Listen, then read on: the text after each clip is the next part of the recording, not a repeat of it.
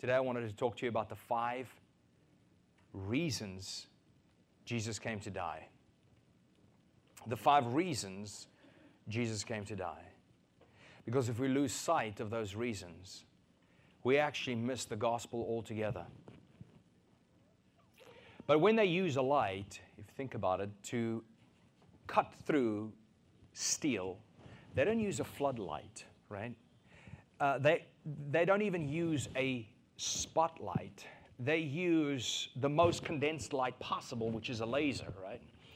And uh, they can only use a laser to cut through items like steel. Because the more focused the light beam is, the more powerful and effective that light becomes. Now, in the same way, focus is what makes a person very successful. It's what makes a person effective. It's what makes us fruitful. Focus. Now, if you ask what is focus, focus is really just the elimination of options. If you have no other option, otherwise just one, you know, uh, that, that focus is what will be extremely beneficial to you and I. Now, throughout the last 2,000 years of human history, the world has attempted to distract the church from its focus.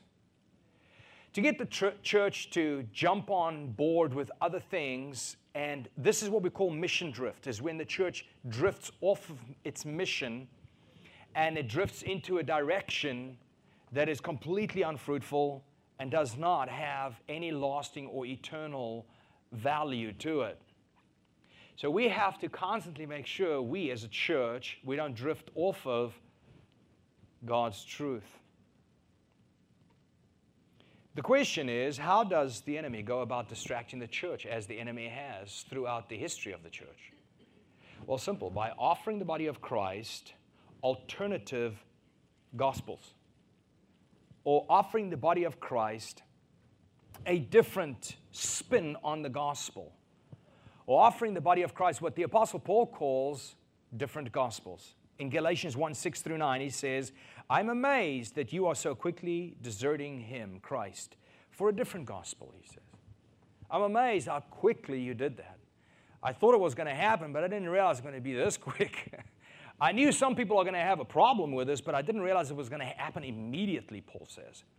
So he says, I'm amazed that you are so quickly deserting Christ for a different gospel, which is really not a gospel at all.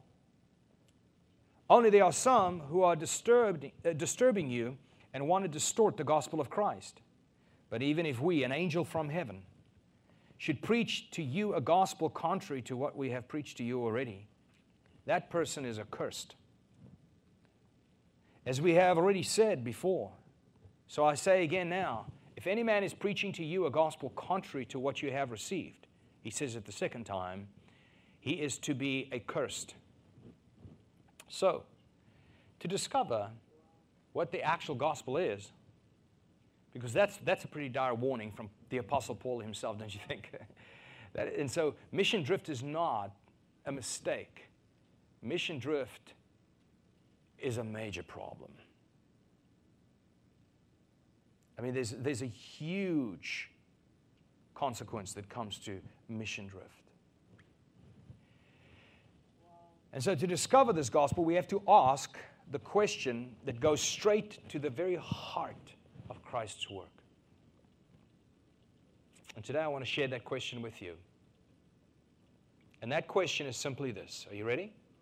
in order to find the very heart of the gospel of Jesus Christ, you have to ask the question why did Jesus come to die? Not why did he come to earth? Why did Jesus come to die? If you can answer that question accurately and scripturally, then you are right on target with this purpose that God has called us to as a church, individually and corporately. So today we're going to circle around that question and we're going to keep on drilling until we get the actual answer as to why did Jesus not just come to earth but come to die on this earth? That is the most important question any human can ever ask in his lifetime. So you will see as the world continues to barrel down this road towards total paganism, their first goal would have to be to redefine or repurpose or change the reason Jesus came to die. If you can change that, you can change everything else. If you can change the purpose of his death, you can change the purpose of his life. If you can change the purpose of Christ's life, you can change the whole entire gospel. And if the gospel can be shot into a different direction, it will remain fruitless. So the moment you take something, if you take the purpose out of something, it loses its value completely. Imagine you take the purpose out of a lawnmower and you say, here's this thing that cannot mow the lawn. Well, it's got no value anymore. How many of you would like to mow your lawn and you go and buy a machine that cannot mow your lawn. You see, if you, if you take a car that cannot drive, how valuable is that to you? It loses its value the moment it loses its purpose. If you, if you take a boat that cannot float, there's no value to that thing. What about a phone that cannot switch on? Man, this phone is so valuable until it stops switching on. So the moment something loses its purpose, it also at the same time loses its value. And to turn, uh, uh, the, or to take the gospel and to give it a purpose outside of what God purposed for it, it immediately becomes of no value. And so we have to realize that the consequences of a mission drift, the church's mission drift, is, is, is devastating. And to turn a Christian church into pagan worship center is simple. All you have to do is you have to revise the, the purpose of the gospel. You have to alter that purpose. You have to change that purpose to something else. And a worship center like this will become not just a Christian, not a Christian worship center, but a pagan worship center. So, in the same way, the world system has worked hard at changing, of course, the purpose of the gospel. The world is currently attempting to give the gospel a different reason. Reasons like receive Christ, He came to this earth to die, to shed His blood, so that we can escape hardships. You think it's not true? I'll tell you, Tina and I, we, we were driving up Wisconsin just about a month or so ago and on our way through Wisconsin, you have all these billboards, right? And uh, there was this one billboard, and billboards are expensive, but this one one that kept on coming up as you keep on driving. It's like, there it is again, there it is again. And it's this image of a guy, uh, he's sitting at his desk, and he's piled up with what seems to look like bills. He's got his hand in his hair, and he's like this. He looks very um, concerned, all right? So this man looks real troubled as he's paging through all these debts, all these bills and everything. And at the top of the billboard, it says, it says this, uh, uh, are you frustrated? Question mark. Are you frustrated? Question mark. At the bottom, it says, Jesus is the answer. So I'm thinking about, okay, so now what that billboard is telling us is that Jesus is the answer to your hardships in life, your bills, your documents that you can't find. Jesus bled and died so you can escape all those hard times in life. And as I was driving, of course, you have a lot of time to think because the wife is sleeping. And did I just say that? It's because I'm a good driver. She was knocked out, actually, out of fear of my driving. And so here, um, I'm driving, I'm thinking about, okay, so imagine the apostles, 11 of them who were actually killed for their faith. Imagine them buying into that gospel there. Are you frustrated? Poor Paul, frustrated. Are you frustrated? Imagine, imagine the, the, the prophets that were prophesying the Messiah and they were awaiting this Jesus to come and hang on the cross and to become the mediator between man and God. Imagine those prophets going like, wait a minute, I think you missed my prophecy. No, no, no. No, Jesus didn't come to alleviate your hardships. Imagine not just the apostles or the prophets, but imagine the early church fathers who were all martyred. How would they buy into that message? Imagine the reformers through the 1500s, 1600s. Imagine how, as they were burning at the stake, somebody standing on the corner of a street, Are you frustrated? Jesus is your answer. I mean, could they buy into that message? Of course not. I love what I call the Athanasius principle. Athanasius was a, was a church, early church father in the first century, and there was a heresy that was coming up where uh, these people believed that Jesus wasn't actually God. He was begotten by the Father, he was man, and he wasn't deity, so he couldn't be worshiped. And so they had what was called the Council of Nicaea, and we studied the Council of Nicaea in our midweek Bible study. I want to really encourage you, if you haven't done them, if you're not part of the midweek Bible study, this coming year in January, you can join that same curriculum. We study the early church and the history of the church. But we also study these councils. Council of Nicaea was a very long council debate on this issue that arose. And the reason we studied those is because these things keep on popping up. For instance, we also studied Marcionism. But at this time, they were fighting the idea that was rising up in the churches that Jesus wasn't divine, therefore, he ought not to be worshiped. But in the Bible, you see, the apostles calling him my Lord and my God. That's who they called Jesus, right? After he rose from the dead. And so Athanasius, early church father, he basically set the record straight in this debate by saying to the opposing party, if you guys can point out to me one apostle, one disciple, who was basically just that same generation, right? They had just passed away. Many of the people at that council actually knew people who were discipled by the Apostle Paul, like Clement of Rome, and they, they knew these people. So they understood the gospel as was taught by the actual people trained by the apostles. And, and here's Athanasius, and he says, Could you point out one apostle that taught that message at any one time? Well, nobody could actually point to it, right? Because nowhere did any one of the apostles ever teach that Jesus was not divine.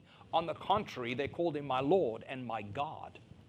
Emmanuel, God with us. So the Athanasius principle is ask yourself this question whenever you hear a message Can you find one apostle that at any one time preached this guy's message? Any one time. That's the message. That's the question you have to ask yourself. So ask yourself Did any one apostle at any one time throughout their lives say, Are you frustrated? Jesus is your answer. No, there's no such message in the Bible. Here's another one, a very prominent guy constantly preaching the idea that Jesus died so you can have favor. Not with God so much, but that you can have favor not with God, who looked down the corridor of time and before the foundations of the earth said, I choose you. I choose you. I choose her. Because remember, that's what the Bible says. Those whom he foreknew, he also predestined, and those whom he predestined, he also calls through the gospel, and those whom he calls through the gospel, he also justified uh, by the cross, and those whom he justified through the cross, he also glorified. Okay? So God says, before the foundations of the earth, he knew you. He chose you. He picked you. He says, You did not choose me, I chose you, Jesus said. So it's not that God had God, you had favor with God, and He chose you like Tina had favor with, and I asked her to marry me. It's not that God did the same thing with you and said, Hey, you know what? I want you to be the bride to my son, Jesus. It's not that He favored you that way. No, no, no, no. These guys, they like, you know, Jesus died upon a cross, and the reason He died is so you can now have favor with the clerk at the DMV so you can have favor. You can have favor with that bank manager when you sit in front of him. It's got nothing to do with God choosing you and predestining you and and, and, and foreknowing you. And it's got nothing to do with the fact that somebody had favor with God, therefore God chose that person. No, no, no. It's got, you got favor with your boss, you got favor with the in laws. Thank you, Jesus. Dying on that cross and shedding your blood, I got favor with that person I'm trying to date. Even though Jesus actually said, They hated me, therefore they will hate you. They will hate you. No, no. These guys, they don't flinch. They don't believe that scripture makes their message less valid at all. No, no. They preach favor. That's why Jesus died and shed his blood. So they say. Others are selling, watch this one, others are selling a gospel with a purpose of reversing the curse in such a way that uh, men no longer have to make a living by the sweat of their brow. Remember in the garden, Adam and Eve fell, and God said, From this day on, man, you will make a living by the sweat of your brow because this, cur- this earth is cursed. That means you're not going to walk out of your back door, your farmhouse back door, and see, wow, look at all these crops. No, you're going to, without doing anything, you're not going to walk out there seeing crops. You're going to walk out there seeing what? Weeds, okay? Uh, the lady doesn't walk out of, a, out of a back door going like, wow, I didn't do a thing, and look at this beautiful garden. No, you're going to see a mess, right? And so by the sweat of your brow, you will make a living because of sin and the curse. And women, they're going to give labor in what? Pain. So now, apparently, according to these guys, um, the gospel, Jesus died upon a cross, so you don't have to sweat anymore. All, do, all you do is believe. Watch God take care of you. And to the ladies, you know what? You shouldn't be in pain. Trust me, you shouldn't, they say. I'm like, all right then. Try that one on. Jesus died for that? Here's another one. Preaching the gospel or the reason why Jesus came to die was to save people from poverty. Jesus died on the cross so poverty can be eliminated in the lives of those who believe. Even though Jesus said this, and I quote, the poor you will have with you always, inside and outside of the church. You always have the poor. No, not to these people. That doesn't matter to these guys. The gospel they preach promises, the promises all the poor that they too can be financially rich. Jesus died, apparently. That's the reason he came died upon a cross, bled, so that this poverty issue could be dealt with. Okay? Financial poverty issue, excuse me. Here's another one. Uh, here's one gospel that became very popular not so long ago. That's Jesus died so you can be free. Jesus died so you can be free. And, and of course, all of these have verses, right? For instance, this one. They'll take the verse, For whom the Son sets free is what? Free indeed. Whom the Son sets free is what? Free? Indeed. Okay. The only thing is they take the word freedom there and they, and they basically define it as free from responsibilities or free from having to be held accountable or free from moral standards or free from God's desires as to how I'm supposed to live. I'm actually free to live any way I wish because Jesus set me free to do just whatever I want. When in fact, that scripture teaches us that the person that Jesus sets free is not free from having to serve God faithfully. No, no, no. That scripture really tells us that we are free uh, from the slavery we were under due to sin, sin slavery. Did you know that you are always a sin? Uh, you're always, excuse me, you're always a slave. You were born in sin Therefore, you were a slave to sin and you couldn't help but serve sin. You had to.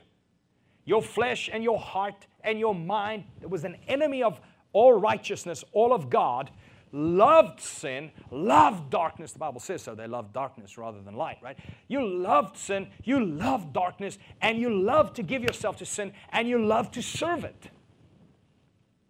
But then God comes, He breathes life into you, He births you anew, he gives you the gift of faith and the gift of repentance, and you turn with that gift to God and you put your faith in Christ. That's what the Bible said, the apostle preached.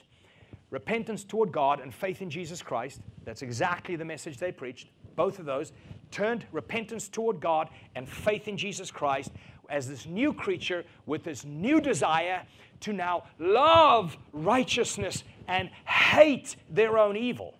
You see, so it's a new creature, brand new creature.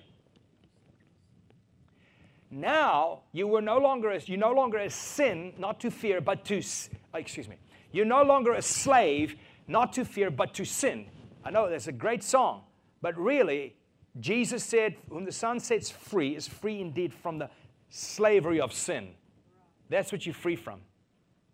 Free from being a slave to sin.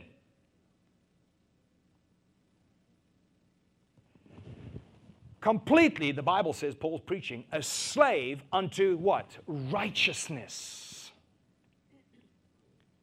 Your will is always bound by one or other thing. It's either bound by, by sin or bound by righteousness. Now, for those of you who are born again, your heart goes like, oh, I am bound to righteousness. And the proof of it is now that I don't chase after in order to love my sin comfortably and give myself comfortably to it. Now, I hate that. I hate that. Even though the flesh wants it, I hate it every time I give myself to it. But when I give myself to righteousness, oh, it's like I can breathe. Isn't that true of you? That's a sign of the fact that He has regenerated you, He has made you a new creature.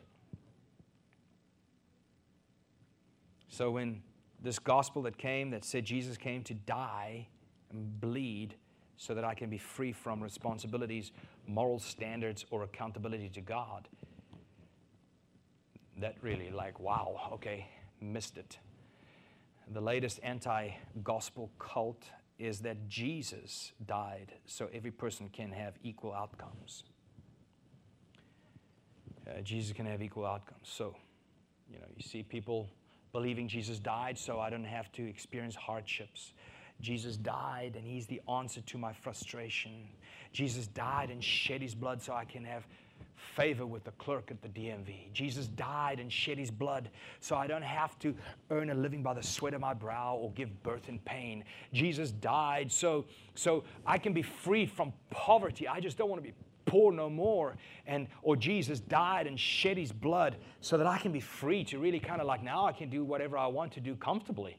Uh, you know, now I, I don't have to give an account because Jesus took my my missteps and my sins away it's not just those gospels that are surfacing and floating, but it's also now this newest one that I want to make sure we outline and um, we see it for what it is. It's a different gospel.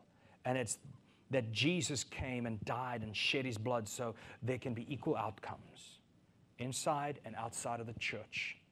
They claim that the gospel doesn't, uh, you know, the, the, the gospel that does not fight for equal outcomes is not the true gospel. You've started hearing it, and you'll hear it all the more. I just wonder about those guys.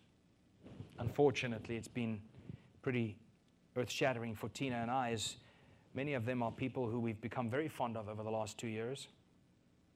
I'm amazed at it. But I read Paul. Paul said, in that opening verse, he says, I'm amazed that you are so quickly deserting Christ for a different gospel. It's an amazing thing how quickly that happened. But I want to ask a couple of questions, at least to those guys, which none of them know me. I just wonder about those preachers who believe that the gospel that doesn't fight for equal outcomes isn't the true, complete gospel.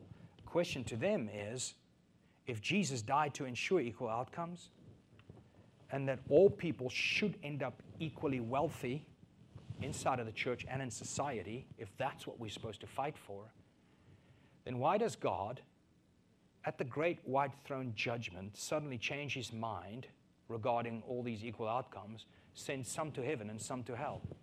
I mean, that's like the most unequal outcome I've ever seen in my life. Is that really God's plan?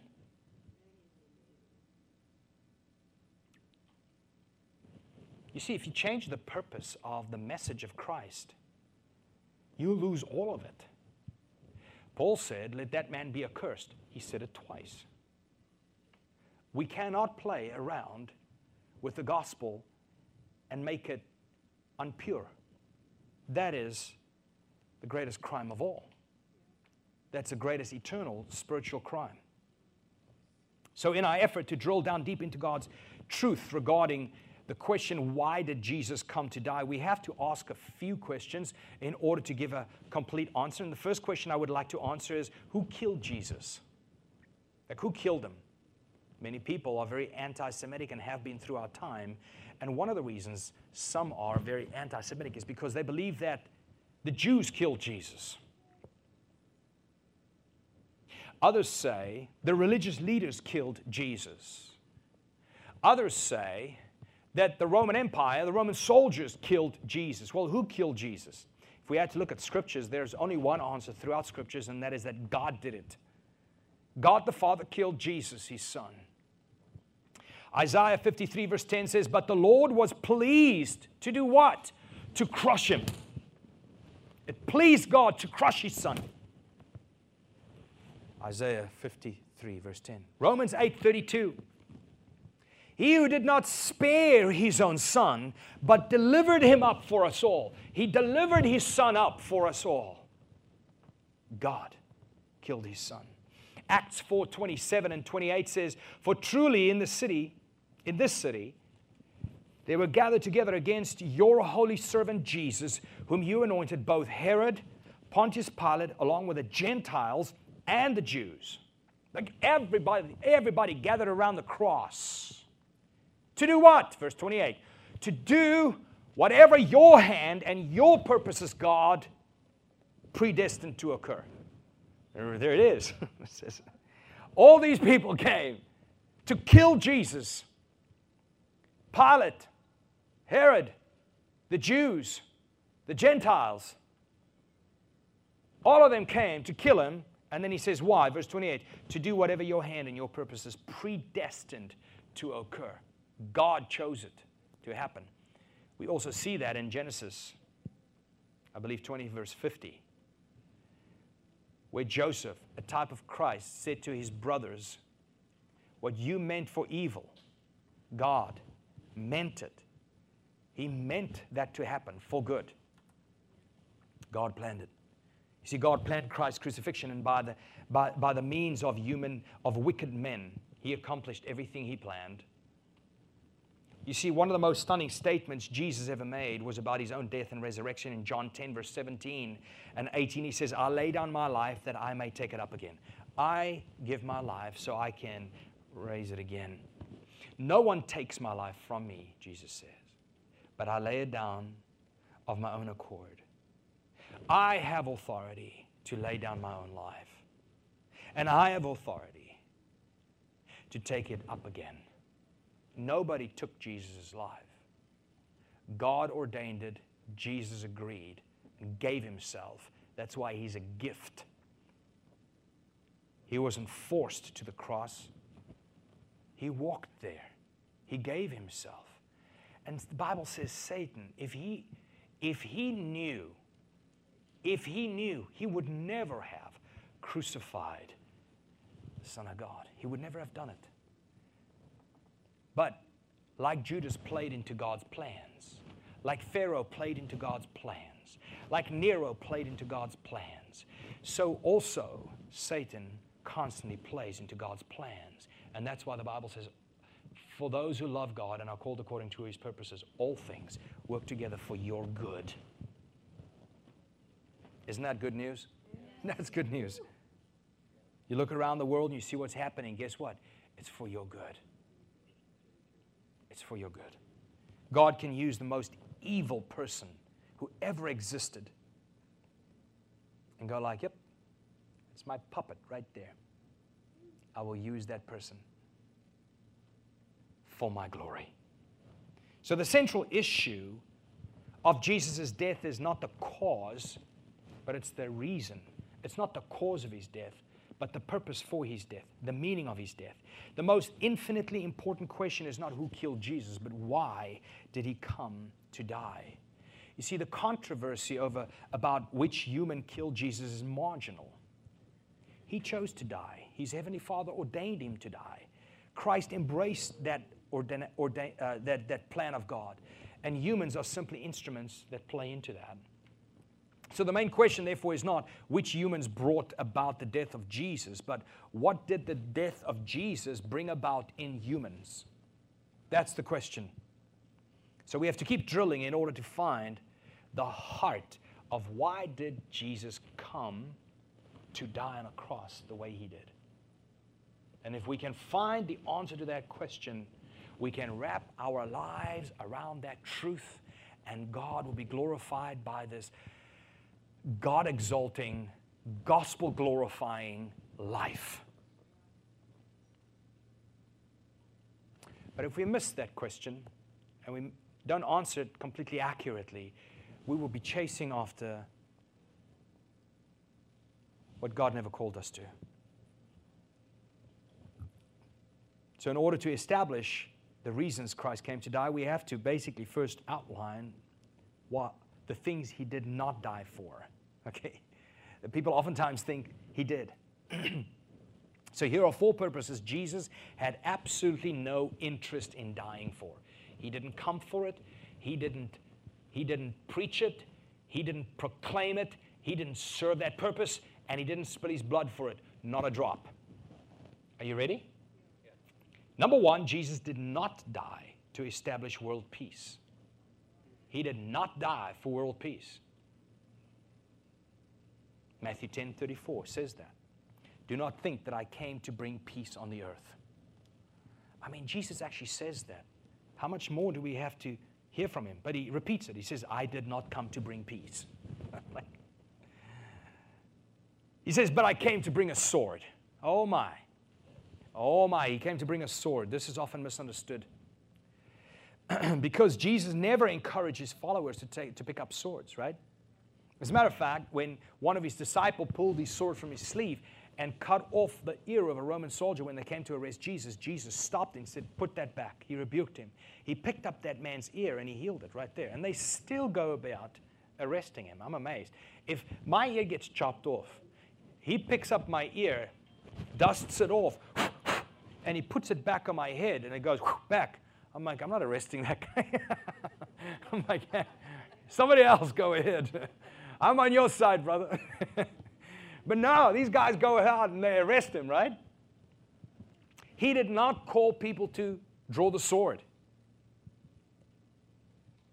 Even though he says right here, my kingdom is not of this world. If my, he's, excuse me, he says, I did not come to bring peace, but a sword. What sword did he bring? Well, think about it. What sword did Jesus bring? He brought himself. He brought himself because he was the Word of God in the flesh, and the Bible says the Word of God is the sword of the Spirit. He came to divide light from darkness in this world, righteousness from unrighteousness, good from evil. He's the one that slices right down the middle. He divides everything he touches. There wasn't a time Jesus showed up where there wasn't a division in families and a division in society. Every time Jesus shows up, something splits. He dies. The moment he says, It is finished, the curtain between the holy and the holy of holies just rips open. Jesus comes back again at the end of time. He puts his foot down on the mountain, and the Bible says the mountain goes splits. There isn't a time Jesus shows up where everything doesn't divide. So he says, I did not come to bring world peace. Therefore, to believe that Jesus came to die and shed his blood so that humanity could experience world peace is a total misrepresentation of the gospel of Jesus Christ. It misses the core of it, it misses the purpose of it, it misses the meaning thereof, it misses the heart of God's plan. It is a different gospel. Number two, Jesus did not die to save the Western world from crumbling He's not interested. I'll, I'll be more specific. Jesus did not die for our Constitution, He did not die for the West. Matthew 18 36 says, Jesus answered, My kingdom is not of this world.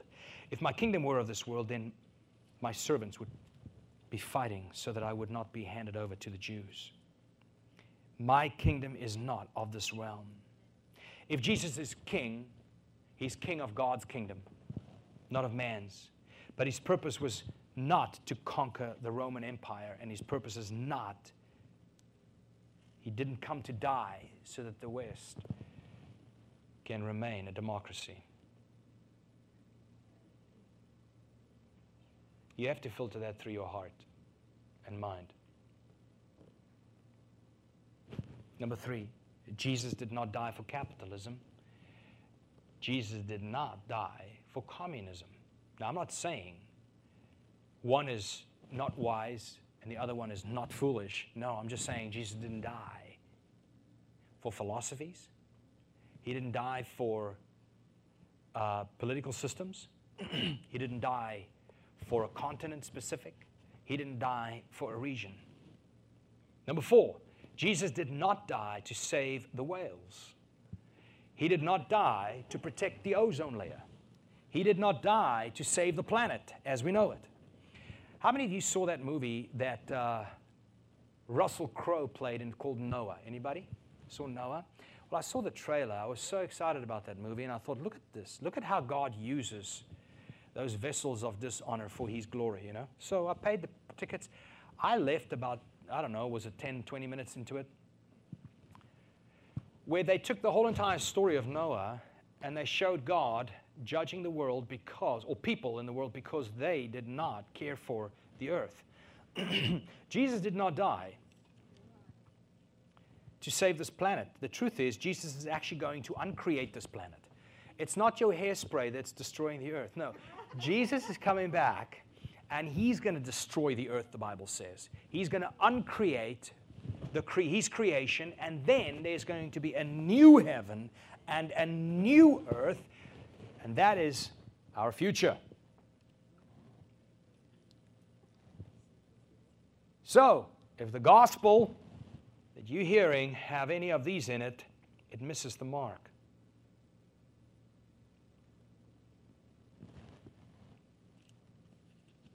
If the gospel you're hearing is a gospel that's telling people they don't have to have hardships, the gospel you're hearing are telling people they don't have to work with the sweat of their brow in order to make a living or give birth without pain. The gospel you're hearing is that Jesus died and shed his blood so you can have favor with your in laws and with the person you're trying to date. The gospel you're hearing are making promises that all poor people can be wealthy financially because Jesus died and shed his blood. Thank you, God. If you didn't shed your blood, I would never have had this raise. If you're hearing a gospel that says that you are free from responsibilities and being accountable to God, or that you're free from moral standards, this is not really the gospel. If you're hearing a gospel that's telling you that the real gospel will fight for equal outcomes. This is not the gospel, folks. That's a lie. Did, did, does the Bible not say clearly, Who are you, O oh man? Who are you to tell the, the potter what to do? Doesn't he have the right to take the clay and make one vessel of honor and another vessel of dishonor? Talk about unequal outcomes. When he talks about the vessel of dishonor, he's really talking about a potty, right? When God created, he chose to make a Pharaoh. He chose before time that there was going to be a Judas. And the funny thing to me is, have you ever thought about it? Judas, of all, of all the disciples, the guy that was the liar and the thief, he makes him the treasurer. Go figure. Makes no excuse for it. But if you're hearing these messages, if those are the reasons why you believe Jesus came to die, believe that he came to die for world peace or that he came to die to, to maintain, you know, uh, the position of the West or if he came to die, you know, for communism or for capitalism. He came to die so that the earth can be saved and the whales don't have to die and be extinct and the ozone layer can be fixed. If those are the things, folks, that is just, a, that, that is just the craziest thing. So now we come to that final question. Well, then, why did Jesus come to this earth to actually die and shed his blood? What is the heart of that? Well, first, Jesus gave, gave his life on a cross and he bled, number one, to absorb the wrath of God against my sin. He came to this earth, hung upon a cross, and gave himself, nobody took his life, so that he could absorb all of God's wrath that was aimed at you. He came and he interjected himself between God and you. He came and interceded between God and you, and he swallowed up and he absorbed up all of God's wrath against your wickedly evil sin, your nature and your deeds. That's why Jesus came, in order to explain the staggering power of this truth in 1 John 4:10, we have to answer a few questions, but here is 1 John 4:10. It says, "In this is love." Now he's going to explain to you what love is, okay? He says, "This is love." Not that we love God. Because folks, let me just tell you, your love for God is so imperfect, it's a sin. like I don't know if I should say it that way, because I know somebody's going to misunderstand, but please don't misunderstand me. Even your repentance isn't perfect. There's actually nothing about you that's perfect to God. God's standards are so high. If you think, no, well, my repentance was perfect, my love is perfect, you don't know God. Because if you know who God was, you go like, oops. actually, there isn't anything I can do that is not sin. Actually, all things are sin I do. Even the good I do, the Bible says, is like rags before God. The only thing that pleases God in regards to you is your faith in Christ. That's the only thing. Because without faith, it is impossible to please God.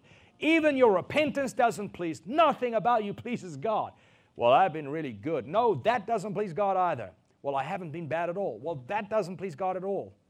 It's your faith in Christ. It's the only thing that brings pleasure to God regarding my life. So here he says, In this is love.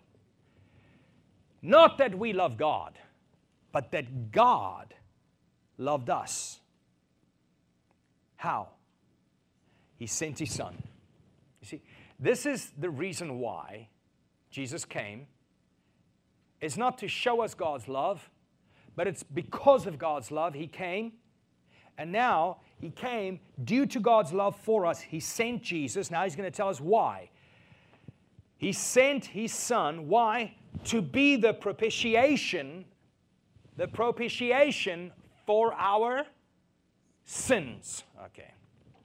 Not for a broken world, an ozone layer, not for unequal outcomes, not for any of that. Not for favor with your bank manager, no, no. For the propitiation of our sin. Can everybody say sin, please? Sin. That is something you don't hear in church anymore. You hear it in church as about as often as you hear it at a TED talk. Sin. Interestingly enough, that's the reason Jesus came because of your sin and my sin. You see, the Bible is very simple. It's written in two parts, right? The first part is to help you understand that you are a sinner and it help you understand just how wicked your sin is before a perfectly holy God. And the second, and how it is impossible for man to save himself. That's why Jesus said, What is impossible with man becomes possible with God. He says, What you see in the Old Testament proves to you that it's what, what you need to be saved is impossible with you, but look towards what I'm doing because what I'm doing makes all things possible, but what I'm doing is God's doing. What's impossible with man is possible with God. So the Old Testament shows you how wicked and how deep and how corrupted your sin is, but the New Testament shows God's plan of saving you from that sin. Man's only problem is sin, and God's only ultimate plan is the redemption of his body that he chose, the church, the bride he chose for his son, Jesus. So that's what it says right here 1 John 4:10. And this is love. Not that we love God, but that He loved us and sent His Son to be the propitiation for our sin. That is the reason Jesus came to die upon a cross and shed His blood for you and I. To absorb God's wrath against my sin. So we have to answer a few questions in order to really understand what He said there. The first is, well, what is, what is sin? Because I'm not really that sinful. If you ask most people, people go like, no, I'm not that bad. Because they compare themselves with other people. They compare themselves with other people. And they compare themselves with themselves. Well, today I'm much better than what I used to be 10 years ago, so you know what? I'm doing great. Well, what is sin? If we don't know what sin is, we wouldn't know what Jesus came to die for. If we don't know what sin is, we wouldn't know what we were forgiven of. If we don't know what we're forgiven of, then why would we even be grateful? If we don't know what he paid for, why would we find him necessary? Watch this. If you make little of sin, you make little of the Savior of that sin. If sin is trivial, then the Savior of your sin, your Savior from your sin, is trivial. This is why people can actually really just bind to the homeboy Jesus. He's actually my friend. He's not my savior or king. And the reason people can bind to that easily is because they've lost sight about what sin is and how sinful they are. So I wanted to show you this video, which I've shown before, but this has to be driven home into our foundations. Thank you, Han.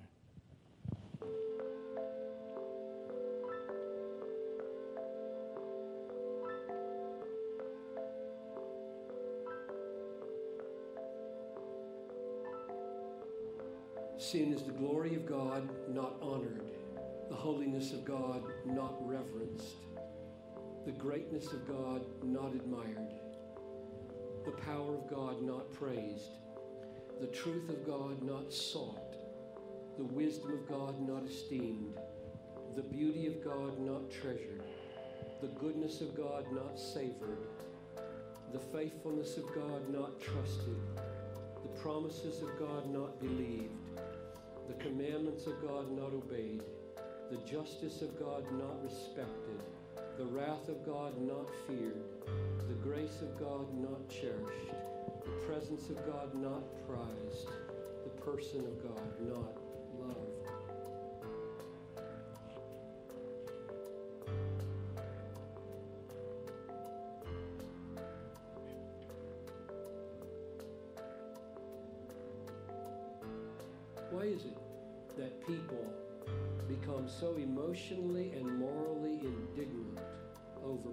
poverty, exploitation, prejudice, abortion, infractions of our religious liberty, manifold injustices of man to man, and feel little or no remorse or indignation or outrage that God is disregarded disbelieved, disobeyed, dishonored, and thus belittled by millions and millions his creatures.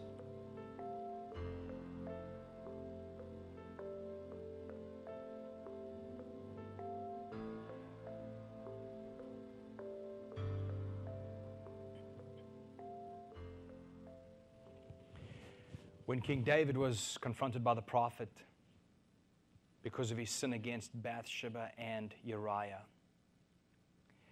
He falls to his knees and he says, My God, for against you and you alone have I sinned.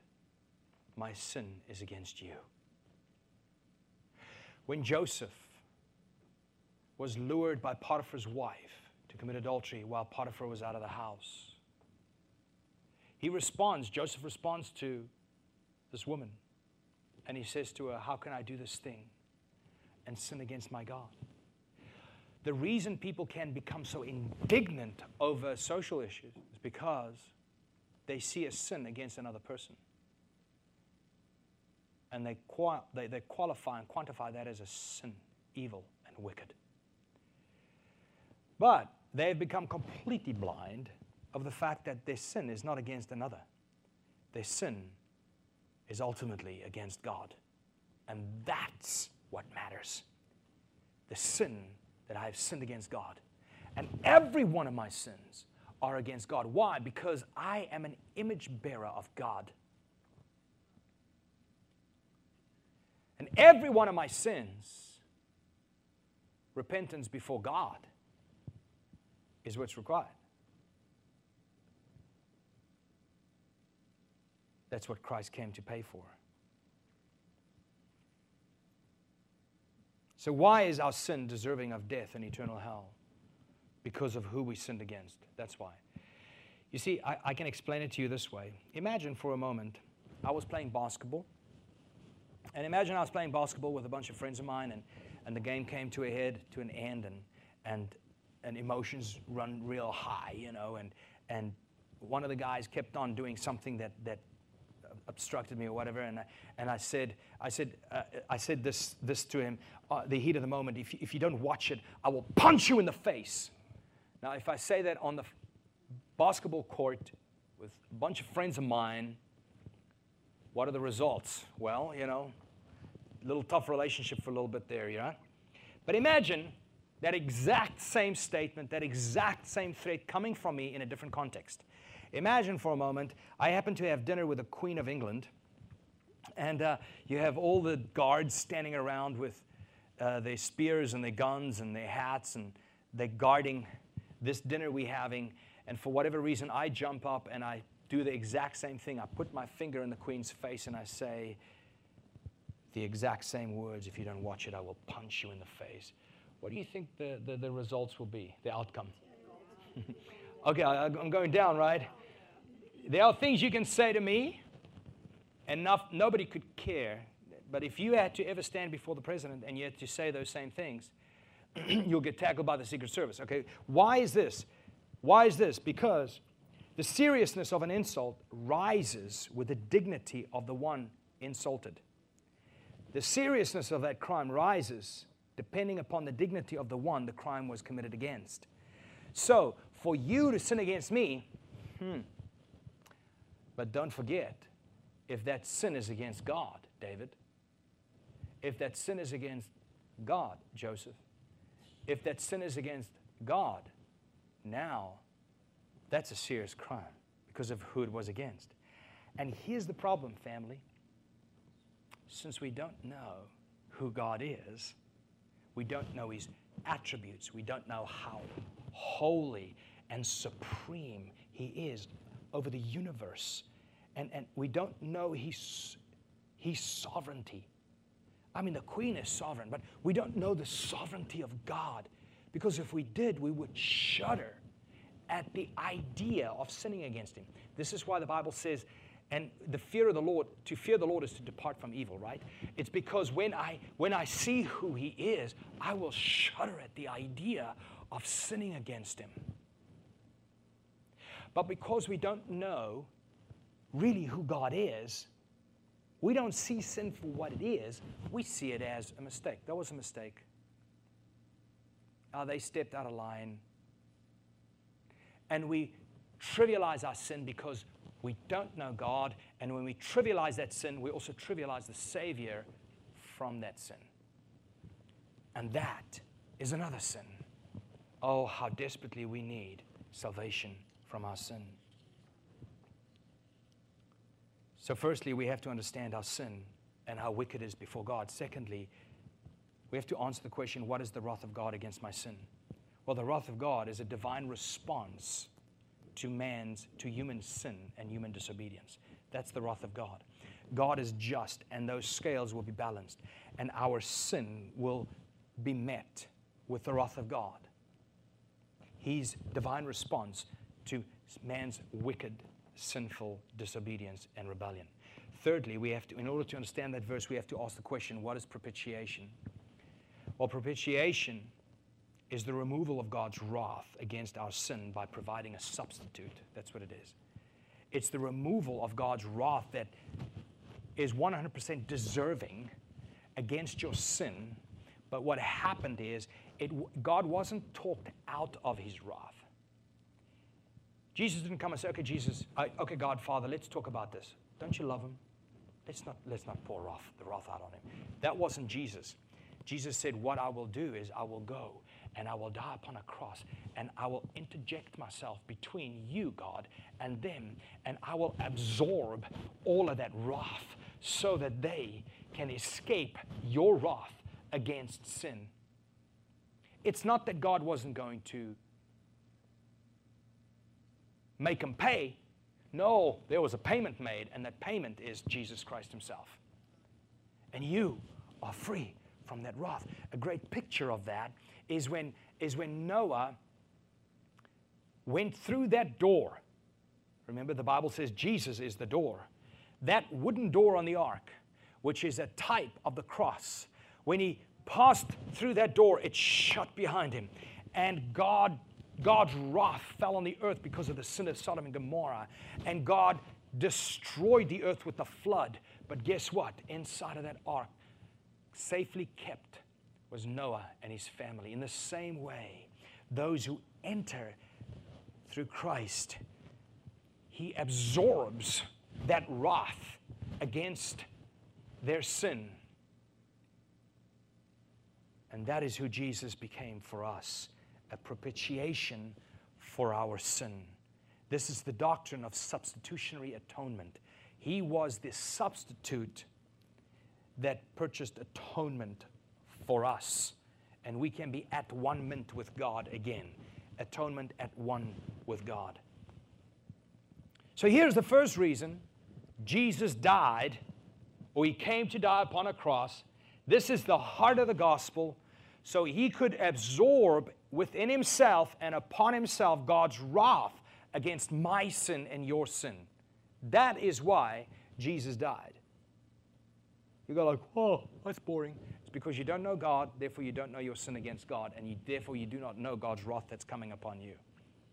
But if you understood that, this would be the greatest news you have ever heard in your life. That's good news. The second reason why, well, let me just read Romans 5 8 and 9. But God demonstrates his own love toward us in that while we were yet sinners, Christ died for us. That's why he came. Much more than having now been justified by his blood, we shall be saved from the wrath of God through Christ. That's why Jesus came, and that's why he bled, and that's why he gave his life to die, because of the wrath of God. You might say, Wow, so I learned today that God killed Jesus. Yeah. You know what else? He sent Jesus to save you from himself. God sent Jesus to save me from God Himself. Yes, He saved you from the wrath against your sin. Number two, Jesus gave His life on a cross to become a ransom for many. Not everyone, but for many. Not all, for many. Mark 10 45 says, For even the Son, for even the Son of Man did not come to be served, but to serve and to give his life a ransom for many. So if we had to ask the question, who received the ransom, guess what the answer would be? Well, many would say, okay, well, Jesus came and paid the price so Satan could release us from his prison. Although Satan didn't receive anything from God because the ransom wasn't paid to Satan. The ransom Jesus paid upon the cross was to God, his Father. It says it. In, Hebrew, in Ephesians 5:20 it says, Christ gave himself up for us an offering to God. Because when Jesus breathed his last, Satan didn't win a thing, he lost everything. He did not receive a payment, the payment was made to God. Hebrews 9:14 says the same thing. Christ offered himself without blemish to God. Christ offered himself without blemish. He had no sin. He offered himself to God on our behalf. Satan lost on that day. Christ won a bride. So the ransom paid of this release from God's wrath against our sin is the very life of Christ. This was the reason Jesus came to die, so he could be a ransom to pay God for you. What good news! This is the heart of the gospel. Why? Because this is actually the reason why Jesus came to this earth to die on a cross. It had nothing to do with the ozone layer, it had nothing to do with equal outcomes. It, it, it has nothing to do with financial poverty as such. It had nothing to do with finding favor from the world. It had nothing to do with not having to sweat or give birth in pain. It had nothing to do with escaping hardships in this world. No, he came to die to be a propitiation for your sin. Number three, Jesus gave his life on a cross for the forgiveness of our sin. Every single time it talks about why Jesus came, it says it's for your sin against God. That's the gospel. So number three, Jesus gave his life on a cross for the forgiveness, for the forgiveness of our sin. Matthew 26, 28 says, For this is my blood of the covenant, which is poured out for you on the cross. This is what he came to die for, which is poured out for many for forgiveness of sins. Not all, but for many, forgiveness of sins. So Jesus came to die for this purpose that your sin against God could be dealt with. that is why Jesus came. Number four, Jesus came to die in order to deliver us from this present evil age. To deliver you and me from this present evil age. How many of you would agree with me that this present age is evil? Anybody? he came to deliver you from this present evil age. When you read through Romans chapter 1, you will see that it actually identifies what a New Testament, God's New Testament's response to man's sin is. Romans chapter 1 shows you God's wrath upon evildoers in the New Testament. And one of the things is he lists in that chapter all of the different evils people participate in, and at the end, and he says, he says, and they will be inventors of evil.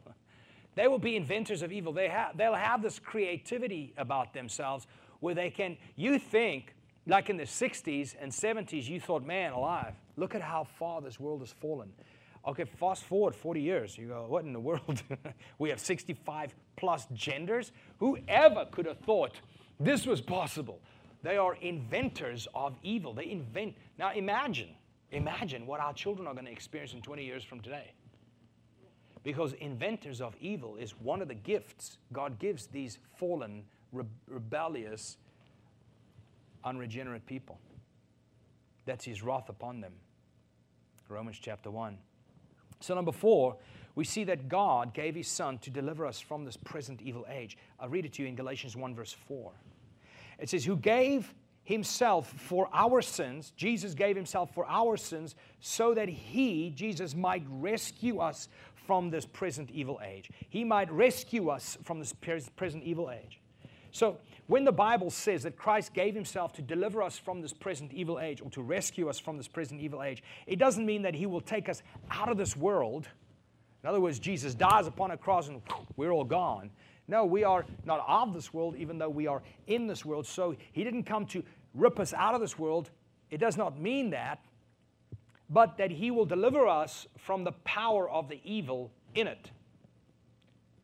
So he is dying upon a cross, shedding his blood, so he could deliver you from the slavery that you have with sin and that you will be free from the effects of that sin, that you will be free from the crushing hand of that sin in this world. So he will deliver us from the power of the evil in this world. That's why we can confidently, family, we can confidently walk through this evil world knowing that Christ died to protect me, save me, and protect me. He's the author and the finisher of the salvation that I have in Him. Finally, Jesus gave His life on a cross to reconcile us to God. He gave us His life upon a cross, willingly shed His blood to reconcile us with God.